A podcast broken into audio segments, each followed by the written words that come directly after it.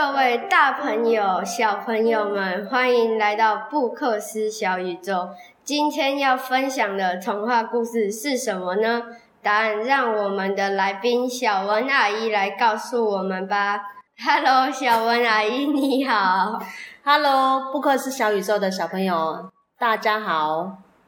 小文阿姨，听说你今天要带来的故事是关于一只很聪明的喵吉的故事。今天我们要说的故事是穿长靴的猫。很久很久很久以前，有一个贫穷的杂货店老板，他有三个儿子。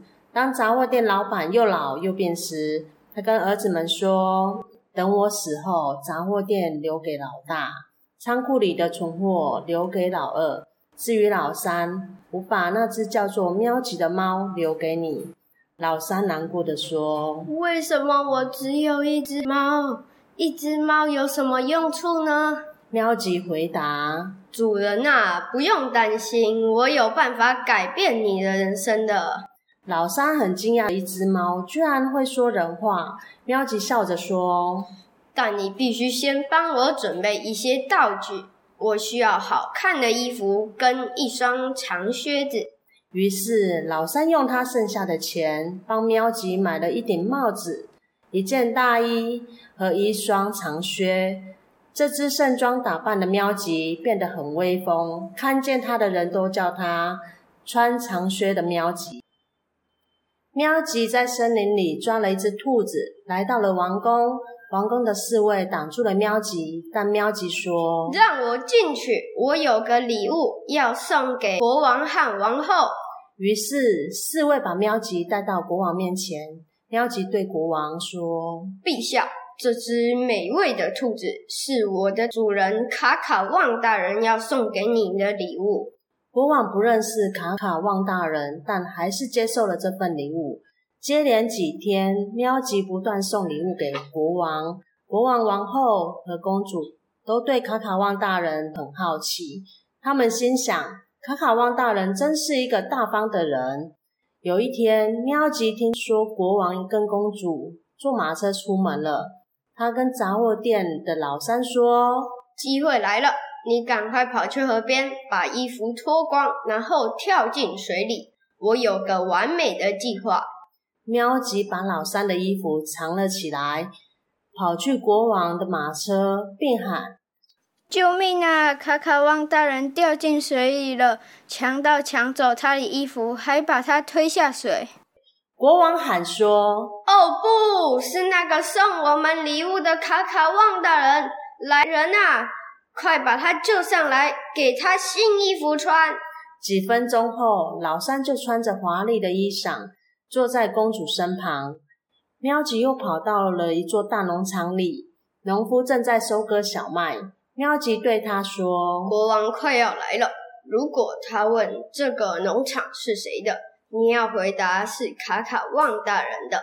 农夫回答喵吉说，但这个农场不是侯爵的，是一个邪恶巫婆的，她住在山头的城堡里。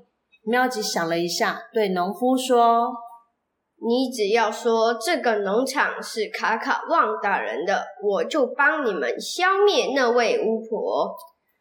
不久，马车经过这片农场，国王看到了农夫，果然问农夫们，农场的主人是谁？农夫们都纷纷回答是卡卡旺大人的。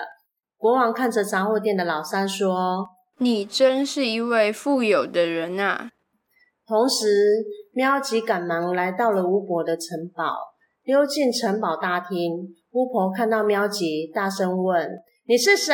居然敢跑进来？喵吉回答说，我是最聪明的猫，我叫喵吉，听说你很强，但我不相信。巫婆很生气，大吼说，可恶，看我的厉害。巫婆把自己变成一只凶猛的狮子。喵吉假装很害怕，跳到天花板的柱子上，从背包拿出电蚊拍，对巫婆说，变成狮子有什么厉害？